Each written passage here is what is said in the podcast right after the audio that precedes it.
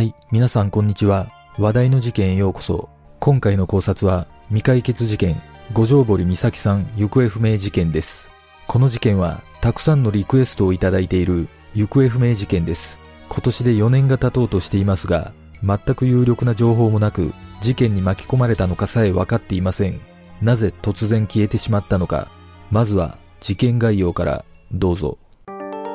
事件概要。2016年9月25日午後11時半頃、大分市の会社員、五条堀美咲さん、当時24歳が自宅のアパートに遊びに来ていた友人の女性が帰宅した後、行方がわからなくなった。美咲さんは友人が帰宅した後、午前1時頃まで複数の友人と LINE でやり取りをしていたのを最後に連絡が途絶えた。26日午後、勤務先に出勤してこないのを不審に思った同僚が自宅アパートを訪問したが、部屋は施錠され、荒らされた様子もなかった。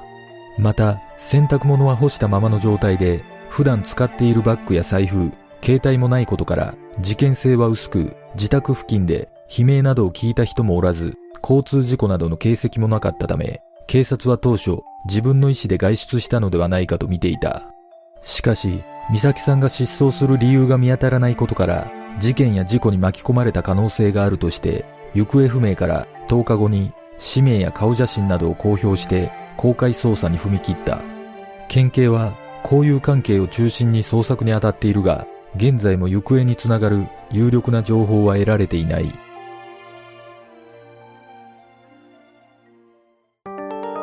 美咲さんの特徴美咲さんは久留米市出身で、2015年1月から大分市内の2階建てアパートで一人暮らしをし、服飾関係の商業施設店舗に勤務していた。入社してからの約2年8ヶ月間は無遅刻無欠勤で真面目だったとされる。また、仕事や私生活でのトラブルは確認されていないという。美咲さんの年齢は当時24歳、髪型は黒髪のセミロングで身長149センチ、小柄で痩せ型だった。9月25日、美咲さんのインスタグラムにハッシュタグを付けられた年下彼氏という彼氏らしき写真がアップされているが、友人らによると、その年下彼氏の存在は知らされていなかったという。その後、そのアカウントは削除されているが、美咲さんはインスタのアカウントを2つ持っていたとされ、もう一つのアカウントは裏垢的なものなのか、自分の顔の写真はアップされておらず、行方不明になる直前に更新が途絶えている。また、美咲さんのツイッターも9月25日に更新が途絶えているが、最後の日のつぶやきが異性に対してのつぶやきだったとされる。実は9月初め頃に異性と連絡先を交換したという少し浮かれ気味のツイートをしており、その後デートに誘われ、明日はドライブデートとつぶやいている。そして、その車は赤いレクサスということをほのめかすようなつぶやきだったとされる。この相手というのは以前からの知り合いという感じではなく、隣に座っていた人に声をかけられたとつぶやいていることから、美咲さんは偶然の出会いから知り合ったと思われる。これらの内容はおそらく年下彼氏のことだと推測されているが、確かな情報はない。そして、この年下彼氏については、警察も任意で聴取したという情報があるため、関与はなかったとも考えられる。しかし、失踪後に年下彼氏の画像がインスタ上から削除されるなど、不可解な現象も起きている。また、美咲さんは Facebook のアカウントも2つ持っていたとされるが、1つのアカウントは2014年で更新が途絶え、もう1つは2016年の2月8日で更新が途絶えている。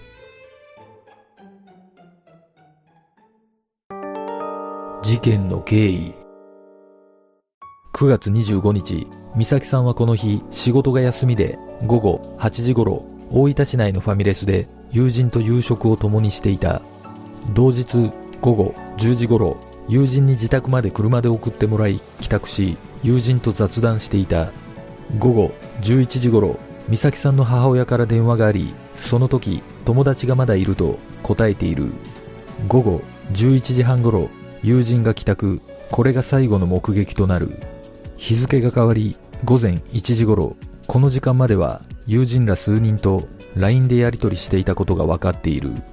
午前6時頃、美咲さんのアパートから約1キロ圏内でスマホの電波が途絶え、その後確認されていない。午後1時半頃、美咲さんが出勤してこなかったことを心配した勤務先が連絡を取ろうとしたところ、携帯電話が繋がらなかったことから、久留米市に住む美咲さんの両親に出勤してこないと連絡した。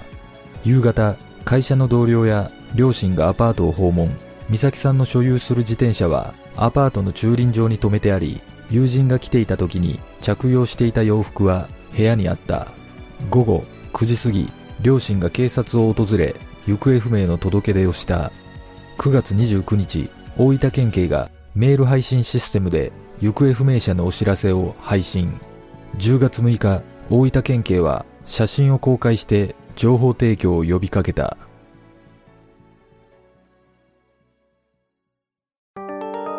警察の捜査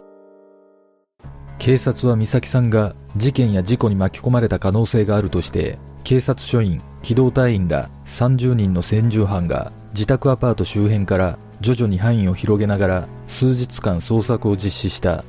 しかし、美咲さんが行方不明以前に何らかのトラブルがあったという情報などはなく、遺留品などの発見には至らなかった。現場付近は住宅街でアパートやマンションなど集合住宅が多くあり、美咲さんのアパートは通りから50メートルから70メートルくらい入ったところにある。実は行方がわからなくなった26日早朝、その通り沿いの住民が男女の争う声を聞いたという情報がある。その口論が美咲さんと何らかの関係があるのではないかと調べを進めたが、現在も分かっていない。自宅周辺の聞き込みや防犯カメラの解析で足取りがつかめなかった県警は早い段階から同級生や会社の同僚など交友関係を徹底して調べた。しかし公開捜査が始まって1ヶ月が経っても有力な手がかりは得られず県警は美咲さんが頻繁に使っていた SNS に着目した SNS は年代や性別居住地を問わず容易に他人とやり取りできる上面識はないが趣味が共通する人などが多数おり、美咲さんが繋がっていた人は延べ1000人を超える上、匿名性もあって捜索は難航した。ある捜査幹部はニックネームだけの人間をどう特定すればいいのか雲をつかむようで現代の友達関係の一端を目の当たりにしていると語った。そして3年後には延べ2万2600人以上を捜索に動員したが手がかりはつかめなかった。その間、キャッシュカードを使った形跡はなく、携帯電話の電源も切られたままだった。美咲さんが大分市に住み始めたのは、行方不明になる約1年半前で、現地での友人は比較的少なかった。県警が重点を置いた SNS の交友関係のアクセス記録を調べるため、SNS の運営会社に問い合わせたが、ほとんどは海外の企業で非協力的だった。公開されている美咲さんのサイトから特定できた友人からも重要情報は得られていないという。その他にも似た人がいるという情報は大分県内のほか東京や大阪からも寄せられたが発見にはつながっていない。またアパートから1、2キロ離れた2カ所の池で水を抜く捜索も実施したが足取りはつかめないままとなっている。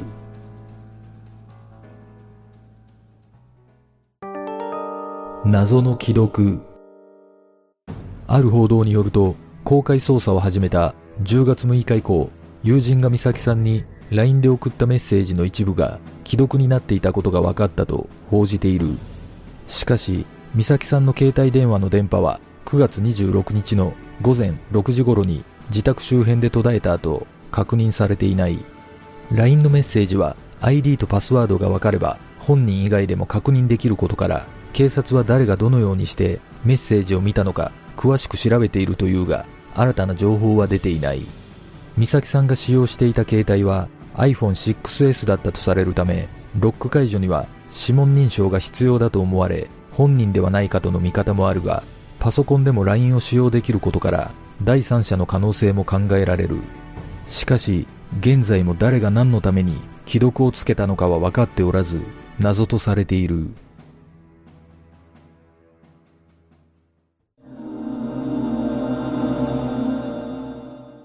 私が気になる点は LINE の既読が一部だけだったということです。既読になったメッセージというのがどのような内容だったのか情報が公開されていないためわかりませんがおそらく意図的に見たのではなく別の理由で携帯を操作していた時に操作ミスで既読になってしまったのではないでしょうか仮に第三者が関与していたとすれば自分に関わる LINE の履歴を削除している途中だったとも考えられますそしてもう一つ気になる点としては状況的に見ると自らの失踪の可能性が高いように感じるのですが警察が30人の先住犯を投入して捜索しているということです。もしかしたら公開されていない事件性の高い事実があるのかもしれません。この LINE のメッセージが既読になった件についてはこの事件を考察する上で非常に重要な要素だと思うのですが既読になった日付に関しての正確な情報が公開されていません。仮に第三者が意図的にしろ誤ったにしろ既読をつけたとすれば携帯の電源を入れるだけでもリスクがあると思われるため第三者の可能性は低いように感じます。だとすれば本人がメッセージを確認したことになり同時に生存している可能性が高いと考えることができます。そして気になる点としては公開捜査を始めた以降に既読がついているということです。このことから推測すると美咲さんは自らの失踪が公にされていることを知りそのタイミングで携帯を確認したのではないでしょうか。この事件は状況などから自らの意思による失踪の線が強いような気がするのですが皆さんはどう思いますか？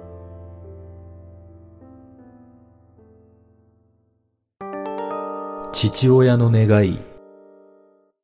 事件後間もなく美咲さんの父親は大分県警を通じ早く美咲の元気な顔を見たい皆様の情報が頼りです。ご協力お願いしますとコメントしている。美咲さんが心配で食事も喉を通りにくく夜もなかなか眠れない状態が続いていた。玄関から音がしたり電話が鳴ったりすれば美咲さんではないかとすぐに確認した。また新聞の取材には目をつぶれば美咲の笑顔が浮かぶなんで娘がという思いしかない一日でも早く見つけてほしいと訴えている。父親は毎年9月26日に大分市を訪れ、署員らと一緒にチラシを配り、情報提供を呼びかけてきた。少しでも手がかりがあればという思い、親としてできることはこれぐらいしかないと語り、携帯電話の待ち受け画面に娘の写真を設定し、風呂やトイレに行く時も近くに置き、いつ大事な連絡があっても出られるようにと気を張って生活してきたという。娘のことを思わない日はない。一日でも早く小さい手がかりからでも道が開ければと声を絞り出すように胸の内を語っている。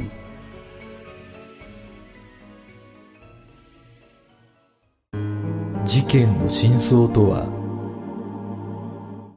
この事件で警察は付近の防犯カメラや公共機関なども確認しているが未だに足取りはつかめていない。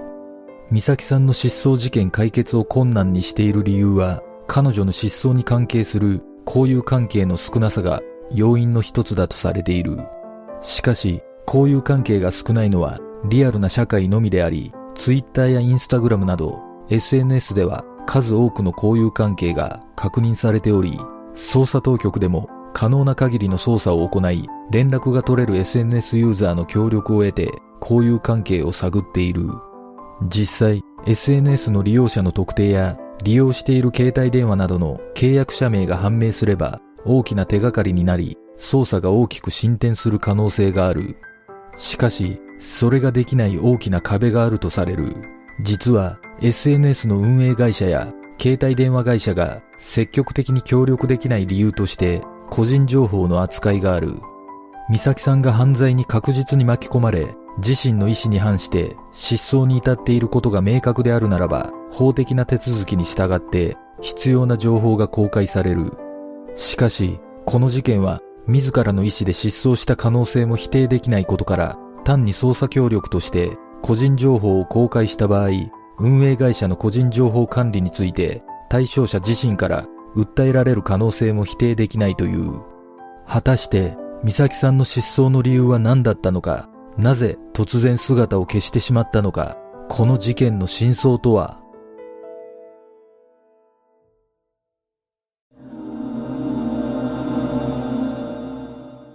私の考えはやはり美咲さんは何らかの事件に巻き込まれた可能性が高いような気がします。その理由としては、警察は3年間で延べ2万人以上を捜索に動員しており、さらに付近の池の水まで抜いて捜索をしています。このことから想像すると、警察は事件の可能性が高いことを何かしらの理由で掴んでいるのではないでしょうか。しかし物証などがなく、あくまでも推測の域を超えないため、SNS などの個人情報開示請求ができないのかもしれません。だとすれば、この事件の真相は、やはり SNS の交友関係が解決の鍵を握っているような気がします。実は、行方不明者の数は年間8万人以上とされ、死亡確認も含めて7日以内に所在確認が取れる率は約70%以上だとされています。その中で2年が経過しても所在不明とされるのが2000人程度とされ、これらの人が全て犯罪に巻き込まれているとは決して言えず、ほとんどが犯罪とは無関係で自分の意思で失踪している可能性が高いと言われています。この事件に関しても犯罪に巻き込まれた可能性よりもやはり状況的に見ると自らの意思で失踪した可能性が高いような気がします。これは私の想像ですが、美咲さんは SNS などを通じて知り合った男性と駆け落ち的な理由で失踪したのではないでしょうか。もしかしたら既婚男性と不倫関係にあったため友人にもその存在を隠していたのかもしれません。そしておそらく美咲さん本人としてはここまで大ごとになるとは思っていなかったのではないでしょうか。しばらくの間、誰とも連絡を取りたくないと考え、携帯の電源を切り、必要最低限の荷物だけを持ち出し、落ち着いたら部屋に戻る予定だったとも考えられます。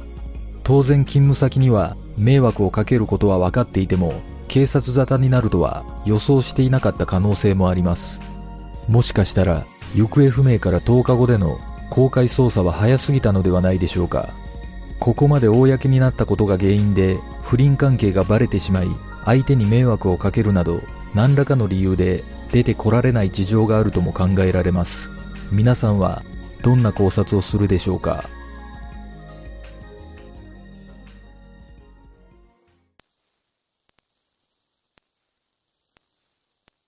では今回の考察は以上となります。よかったらグッドボタンチャンネル登録お願いします。ご覧いただきありがとうございます。では次の考察で